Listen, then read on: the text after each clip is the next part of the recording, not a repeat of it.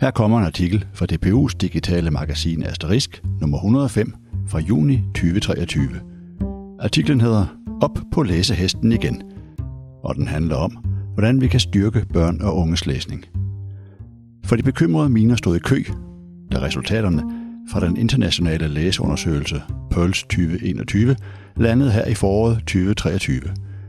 Læsehesten ser ud til at være en truet art blandt danske børn og unge, for de læser mindre og mindre i fritiden og har stort set tabt glæden ved at læse. Begge dele går ud over deres læsefærdigheder, og gode læsefærdigheder er vigtigere end nogensinde, siger de to læser- og didaktikforskere fra DPU, som Asterisk har talt med. Artiklen er skrevet af mig, Carsten Henriksen. Skoleelever i Danmark har aldrig været så dårlige til at læse. Sådan lød overskriften på politikens artikel fra den 17. maj i år, og den er kendetegnende for den katastrofestemning, der bredte sig over hele landet, da resultaterne fra den internationale læseundersøgelse Pearls 2021 blev offentliggjort. Læsning var også på alles læber allerede i 1994, hvor danske skoleelever skrabede bunden i en international læseundersøgelse, og blandt andet lå langt under deres nordiske jævnaldrende. Siden da har Danmark vundet terræn i de internationale sammenligninger. I 2006 deltog Danmark for første gang i PEARLS. Det står for Progress in International Reading and Literacy Study, og PEARLS måler læsefærdighederne hos elever i 4. klasse verden over.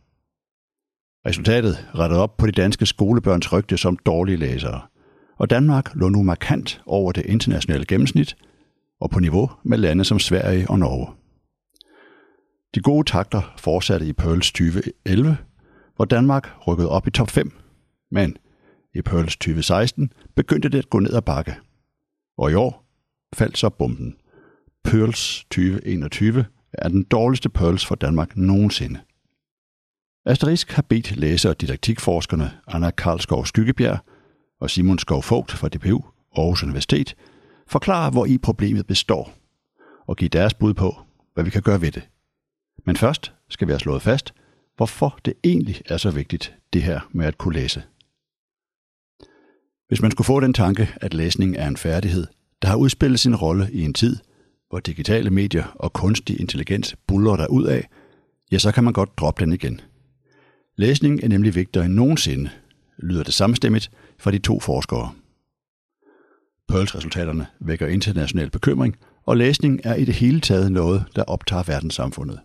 Sammen med regning er det indskrevet i det fjerde af FN's 17 verdensmål for bæredygtig udvikling. Anna Karlsgaard Skyggebjerg er lektor og studieleder ved DPU, Aarhus Universitet. Hun siger, læsning er en nødvendig færdighed for, at man som individ kan deltage i samfundet og nå sine mål. Hvad enten det handler om at kunne opnå indflydelse på sit eget liv, eller om at tage en uddannelse og deltage i arbejdslivet. Og hun fortsætter, det er naturligvis også vigtigt for samfundet, at alle individer kan deltage. Selvom moderne teknologi giver flere mulighed for at deltage, for eksempel læseteknologi til læsehandicappede, så fjerner det ikke nødvendigheden af læsekompetencer. Noget andet er jo, at læsning giver den enkelte mulighed for selv at søge viden og oplevelser, og dermed kan give flere handlemuligheder og øget livskvalitet. Simon Skovfogt er lektor ved DPU Aarhus Universitet og forskningsleder på den danske del af Pearls-undersøgelsen. Han anser læsning for at være en fundamental færdighed, og han siger, at kunne læse er en forudsætning for at være borger i demokrati. Når du læser, får du udvidet dit ordforråd, og du lærer at forstå begreber, så du bedre kan navigere i en kompleks verden. I Pearls 2021 kan næsten hver fjerde danske elev i 4. klasse karakteriseres som svag læser. Og for svage læsere kan det vise sig at være nærmest umuligt at få en uddannelse og et arbejde i dag. Ligesom svage læsere er nemmere at manipulere – og det er et kæmpe problem for den enkelte, men også for hele uddannelsessystemet og for demokratiets overlevelseskraft, siger han. Ifølge Simon Skovfogt har et velfungerende demokrati brug for det, som man kalder belæst skepsis. Det vil sige den kritiske sans eller sunde skepsis, man har med sig, simpelthen fordi man er en stærk læser og læser jævnligt. Når vi læser for eksempel skønlitteratur, så lærer vi at forholde os fortolkende til verden og til andre mennesker – og dermed til os selv og måden, vi er i verden på. Men man kan kun mestre den form for fortolkning, hvis man faktisk kan læse. Simon Skovfog siger, Pearls 2021 viste, at danske elever har svært ved at læse kritisk og ved at læse mellem linjerne. Det vil sige, vurdere teksten i sammenhæng med den kontekst, den indgår i, og vurdere det, der står i teksten, i forhold til det, der ikke bliver sagt. Og det er lige præcis det, der er brug for at kunne, hvis man for eksempel skal kunne skælne reklame fra information og information fra ideologi, hvis man skal kunne gennemskue konspirationsteorier, opdage trolde i kommentarspor på Facebook osv., siger Simon Skovfogt. Hvis vi skal rekapitulere essensen af Pearls 2021, så er der tre centrale budskaber, mener Simon Skovfogt. For det første, at andelen af deciderede svage læsere er stor og stigende, og for det andet, at de danske elever læser mindre hyppigt i fritiden. Han siger, det er stærkt bekymrende, at eleverne i 4. klasse ikke læser mere, end de gør i deres fritid. Fordi det betyder ufattelig meget for deres læsefærdigheder i netop den periode. Og det er vi nødt til at gøre noget ved, og for en stor gruppe af børnene kan man komme langt, hvis forældrene i højere grad sætter deres børn i gang med at læse og også selv læser. Så læsning bliver synlig som en meningsfuld og berigende aktivitet, og er noget, man taler om derhjemme, siger Simon Skovfogt. Men i forhold til de cirka 5% af eleverne, der kommer fra familier med lav socioøkonomisk baggrund og færre ressourcer i hjemmet, ja, der må skoler og fritidsinstitutioner på banen. Simon Skovfogt siger, vi har en stor udfordring i det danske skolevæsen med at finde ud af, hvad skolerne kan gøre for de elever, der mangler opbakning hjemmefra til at få læst noget mere. Men det er vigtigt at sige, at i de familier, hvor forældrene har ressourcerne til at understøtte deres børn i at læse, ja da må de altså i højere grad tage dette ansvar på sig, siger han.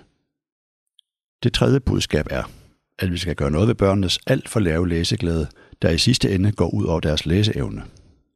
I Pearls 2021 indtager de danske elever næst sidste pladsen, når det kommer til at opleve glæde ved at læse, kun undergået af Norge. Simon Skov Fogt gør opmærksom på et overraskende socioøkonomisk aspekt af læseglæde. De lande, der i Pearls ligger højt i læseglæde, af lande, hvor gennemsnitsindkomsten per indbygger er relativt lav.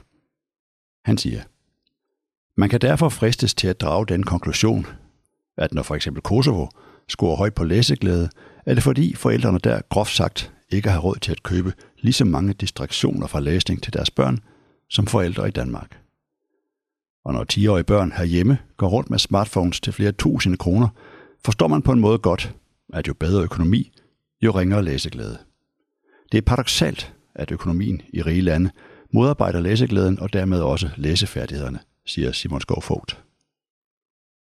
Anna Karlsgaard Skyggebjerg gør i samme spor opmærksom på, hvordan faldende læsehyppighed og faldende læseglæde blandt andet kan forklares med et stadig større pres på børns tid. Hun siger, det handler ikke blot om, at eleverne har en lang skoledag, som presser tiden til læsning som fritidsaktivitet. Siden 1990'erne har vi i forskellige undersøgelser kunne konstatere, at børn har virkelig mange fritidsinteresser. Og at de mange konkurrerende tilbud er læsningen sjældent det, som frister mest. Den tendens er så nok blevet accelereret siden årtusindskiftet i takt med, at børn har fået adgang til flere og flere medier, ikke mindst de digitale, siger hun. Hvor Pearls bruger begrebet læseglæde, det er en oversættelse af like reading, som overkategori for en række spørgsmål i relation til, hvad eleverne synes om at læse, ja, der anvender Anna Karlsgaard Skyggebjerg begrebet læselyst i sin forskning. Sammen med Henriette Rommelund udgav hun i 2021 en oversigt over nyere skandinavisk og international forskning i netop børns læselyst. Anna Karlsgaard Skyggebjerg siger, På den ene side betyder læselyst helt banalt, at man har lyst til at læse, til at gå ombord i en tekst. På den anden side består læselyst af en række forskellige faktorer. Man kan være drevet til at læse af lysten til at få noget at vide, hvad enten det er faglige informationer, eller hvad der sker i fortællingen med de karakterer, man læser om. Eller det kan være det at læse i sig selv, sådan som det ofte er, når man lige har lært at læse, eller når man som voksen bruger læsning til at slappe af, eller fordybe sig i et andet univers, siger Anna Karlsgaard Skyggebjerg. Til gengæld er det en misforståelse at indsnævre læselyst til, at det handler om at læse frivilligt og uopfordret. Anna Karlsgaard Skyggeberg siger, Læselyst kan sagtens opstå i situationer, hvor man sidder i skolen og læser, fordi læreren har sagt, man skal. Der kan opstå en glæde i situationen, for eksempel over den viden, man får. Eller hvis man læser en bog, som er obligatorisk pensum, og undervejs i læsningen faktisk oplever, at man får noget interessant at vide, siger hun og understreger sin pointe. Jeg ser ikke læselyst som en særlig autentisk, nærmest sakral oplevelse, der ikke kan eksistere sammen med den mindste skygge af obligatorisk rammesætning. Frivillighed er helt sikkert en komponent i læselyst, men vi misforstår begrebet, hvis vi reserverer læselyst til den læsning, der sker helt på eget initiativ. Og den misforståelse kan blokere for mange af de muligheder, vi har for at stimulere læselysten, siger hun. Det er udbredt praksis, at skoler kræver eller opfordrer til, at børnene læser 20 minutter hjemme hver dag, og den opgave har givet mange danske forældre grå hår i hovedet. Børnene gider ikke, de protesterer og venter blot på stopordets frelsende lyd, de 20 minutter er overstået. Det rimer ikke just på læseglæde, og den tvungne hjemmelæsning kan derfor ligne et paradoks. Kan man give børn lyst til at læse ved at tvinge dem til det? Ifølge Anna Karlsgaard Skyggebjerg skal man passe på med ikke at gøre dette paradoks større end det er. Fritidslæsning handler nemlig ikke kun om at overleve 20 minutters tyranniet. Hun siger, man kan gøre sig umage med at prøve at skabe fælles rutiner omkring fritidslæsningen. Gør det til en hyggestund, hvor læsning er noget, familien gør sammen. Så er det altså ikke bare barnet, der sidder og læser, mens forældrene vasker op eller kigger på deres mobil. Det kan også være en god idé at stille en belønning i udsigt, ikke nødvendigvis i form af bonuslommepenge for at læse, men for eksempel ved, at man spiller et spil, ser film, spiser eller laver andre aktiviteter sammen bagefter, siger Anna Karlsgaard Skyggebjerg. Og ifølge Anna Karlsgaard Skyggebjerg bør vi i det hele taget ikke se læselyst som en absolut størrelse, som man enten har eller ikke har, men snarere som et situationsbetinget dynamisk fænomen. Hun siger, læselyst kan komme og gå. I nogle perioder kan man have mere lyst til at læse end i andre. Man kan have lyst til at læse søndag eftermiddag derhjemme, men ikke tirsdag hen i skolen. Eller man kan have læselyst, når man er 11 år, men ikke når man er 15. Og måske får man det så igen, når man er 21. Resultaterne fra Pearls er bekymrende, og vi skal tage dem meget alvorligt. Men vi skal også være varsomme med at drage en absolut konklusion om, at nu har danske børn mistet lysten til at læse, siger hun. Selvom læselyst er dynamisk, betyder det ikke, at vi skal læne os tilbage og vente på, at børns læselyst indfinder sig af sig selv. Med udgangspunkt i blandt andet psykologisk læsemotivationsforskning, udvikler og afprøver den internationale læseforskning forskellige interventioner og læseprogrammer med det formål at stimulere børns læselyst, forklarer Anna Karlskov Skyggebjerg. Hun siger, Når vi ser læselyst som dynamisk, så giver det os flere muligheder for at stimulere den. Det kan handle om at finde noget, som børnene synes er spændende og gerne vil vide noget om, og hvordan lyst til at vide mere kan drive dem mod at læse. For de mindre børn kan der være en elementær sult efter at knække læsekoden, det vil sige kunne afkode teksten og selv kunne finde ud af, hvad der står i den. Når børn er i færd med at lære at læse, vil mange gerne læse meget og træne, simpelthen for at blive bedre til at læse.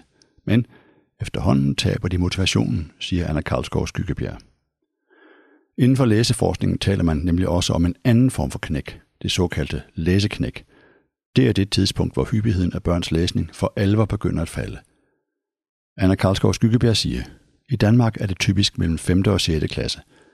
Når børnene begynder at komme i puberteten, bliver der større konkurrence om deres tid og opmærksomhed, ligesom de voksne får mindre indflydelse på, hvad de laver. Der er derfor brug for at arbejde med andre motivationsformer, hvis læsning fortsat skal være noget, børnene søger, siger hun. Læselyst kan også stimuleres af noget så elementært som tilgængelighed. Ikke blot Pearls, men også PISA-undersøgelserne af 15-åriges færdigheder i blandt andet læsning, peger på sammenhængen mellem elevers læseglæde og hyppighed, og adgang til bøger i klasserummet og adgang til skoler og folkebiblioteker. Anna Karlsgaard Skyggebjerg siger, I dag har børn altid en smartphone på sig, eller lige i nærheden. På samme måde burde der ligge et Anders Sandblad, en roman eller en børneavis frem i klassen – eller andre steder, hvor børnene er, og inviterer til, at børnene rækker ud efter læsestoffet, siger hun, og opfordrer skoler og fritidsinstitutioner til at skabe indbydende læsemiljøer i form af læsehjørner og læsekroge, hvor der ligger et bredt udvalg af læsestof fremme, og hvor der er hyggeligt og rart at opholde sig. Men kan børnene ikke bare gå ned på skolebiblioteket og møde en masse bøger der? Så enkelt er det ikke, pointerer Anna Karlsgaard Skyggebjerg. I 2014 trådte bekendtgørelsen om folkeskolens pædagogiske læringscentre i kraft, og bekendtgørelsen fra 1995 om skolebiblioteker i folkeskolen blev ophævet og hvor skolebibliotekarer tidligere skulle have en decideret skolebibliotekaruddannelse, faldt dette kompetencekrav bort for ansatte i de nye pædagogiske læringscentre. Anna Karlsgaard Skybjerg mener, at der kunne ligge en signalværdi i at rulle navneskiftet tilbage og omdøbe det pædagogiske læringscenter til skolebibliotek. Men om det hedder det ene eller det andet, er ikke det afgørende. Hun siger, det, der er afgørende, er, at eleverne har nem adgang til bøger, og at vi har en opmærksomhed på at skabe stimulerende læsemiljøer. Selve biblioteksvirksomheden og biblioteksopgaverne i det pædagogiske læringscenter må prioriteres højere. Det er for eksempel et problem, når mange skoler ikke har betjente biblioteker. Vi har brug for uddannede eller efteruddannede fagprofessionelle på bibliotekerne, der kan vejlede børn i at finde læsestof, der appellerer til lige præcis dem, siger Anna Karlsgaard Skyggebjerg. Netop voksne fagprofessionelle spiller en vigtig rolle i forhold til at vejlede børn om litteratur, der spejler de interesser, børnene har i forvejen. For det gælder om at møde de vortende lystlæsere der, hvor de er. Anna Karlsgaard Skyggebjerg siger, Hvis et barn interesserer sig for fodbold, kan det være spændende at læse om det. Børn, der er vilde med et eller andet populær kulturelt fænomen, kan være optaget af synergien mellem dette fænomens forskellige medieudtryk, også bøgerne. Børn, der har slugt Harry Potter-bøgerne, vil måske gerne læse mere af samme slags. Andre børn står helt af på fantasy og sci-fi, og vil måske hellere læse bøger om, hvordan det er at være 12 år, og om, hvad der sker med ens krop, siger Anna Karlsgaard Skyggebjerg. Når det kommer til at stimulere læselysten herhjemme, er vi privilegeret af, at dansk børne- og ungdomslitteratur aldrig har været rigere. Desværre er mange bibliotekers bogsamlinger, især dem på skolerne, ikke helt up-to-date, fortæller Anna Karlsgaard Skyggebjerg. Hun siger, man må som minimum kunne forlange, at alle elever også møder litteratur, der er skrevet deres egen levetid. Der udkommer mellem 1500 og 2000 børne- og ungdomsbøger om året, men alt for få af dem finder vej til det pædagogiske læringscentre. Og der skal være en righoldig, tidsvarende og varieret litteratur tilgængelig for børnene, for børnelæsere er lige så forskellige som voksenlæsere, siger hun. Ifølge Anna Karlsgaard Skyggebjerg kan velmenende forældre og bedsteforældres boganbefalinger til altså børnene paradoxalt nok stå i vejen for læselysten. Ligesom man også kan konstatere en vis træhed hos mange fagprofessionelle i forhold til at anbefale nutidslitteratur til børnene.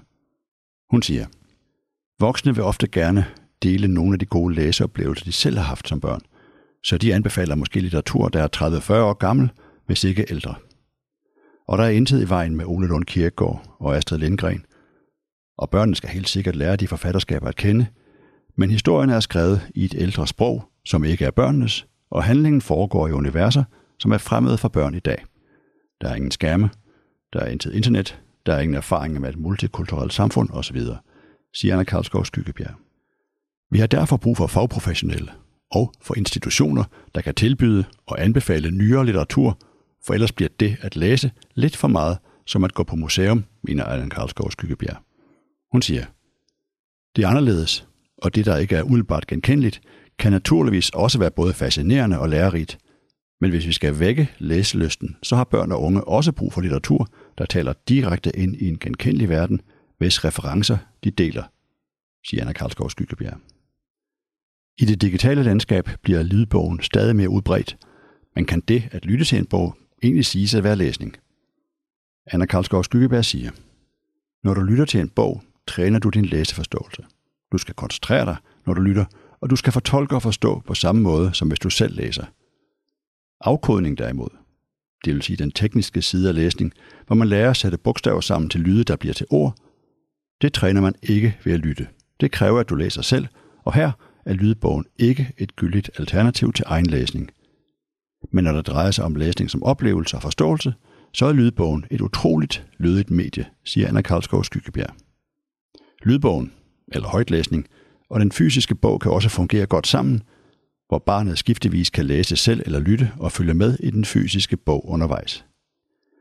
Anna Karlskov Skyggeberg siger, denne variation mellem selvlæsning, lytning og højtlæsning er gavnlig. I det hele taget er der evidens for, at højtlæsning spiller positivt ind på børns læselyst.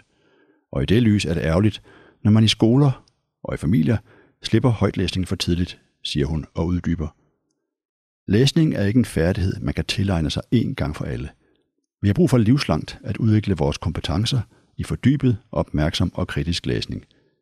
Læsemusklen skal holdes ved lige, og hvis den ligger stille i en periode, hvor man er i gang med genoptræning, siger Anna Karlskov Skyggebjerg. Læsning er dog noget, man først og fremmest lærer i skolen, og Pearls 2021 viser ifølge Simon Skov Fogt en tydelig sammenhæng mellem kvaliteten af skolens læseundervisning og elevernes læsekompetencer og læselyst. Han siger, i det lys er det vigtigt, at læreruddannelsen klæder lærerne på til at undervise kvalificeret i læsning, og at lærerne ude i skolerne får tid til og mulighed for at forberede og gennemføre god læseundervisning. I mine øjne har læseundervisningen i dag for meget fokus på teknisk afkodning og for lidt på egentlig læseforståelse. Og så skal skrivning i højere grad ind som integreret del af læseundervisningen. Man bliver en bedre læser af at skrive meget, ligesom man bliver bedre til at skrive af at læse meget, siger Simon Skovfogt. Man kan også blive en bedre læser af at læse på en skærm. Det er jo ikke nødvendigvis selve bogen som medie, der er vigtig, men det, der står i den. Og spørgsmålet er derfor ikke, om vi skal have skærme i skolen eller ej, men hvordan vi bedst får bøger og digitale medier til at spille sammen. Simon Skovfogt siger, Forskning viser en sammenhæng mellem elevernes brug af sociale medier og hyppighed og omfang af fritidslæsning. Men forskningen giver på ingen måde belæg for at konkludere, at børn skulle blive bedre til at læse, begynde at læse mere, eller få større læseglæde, hvis vi dropper skærmene i skolen. Så det skal vi selvfølgelig ikke. Vi kan jo ikke stille børnene uden for den teknologiske udvikling, siger Simon Skovfogt. Det var slut på artiklen. Op på læsehesten igen. Du kan læse mere, eller lytte til flere artikler i DPU's digitale magasin Asterisk. Adressen er dpu.au.dk-asterisk. Tak fordi du lyttede med.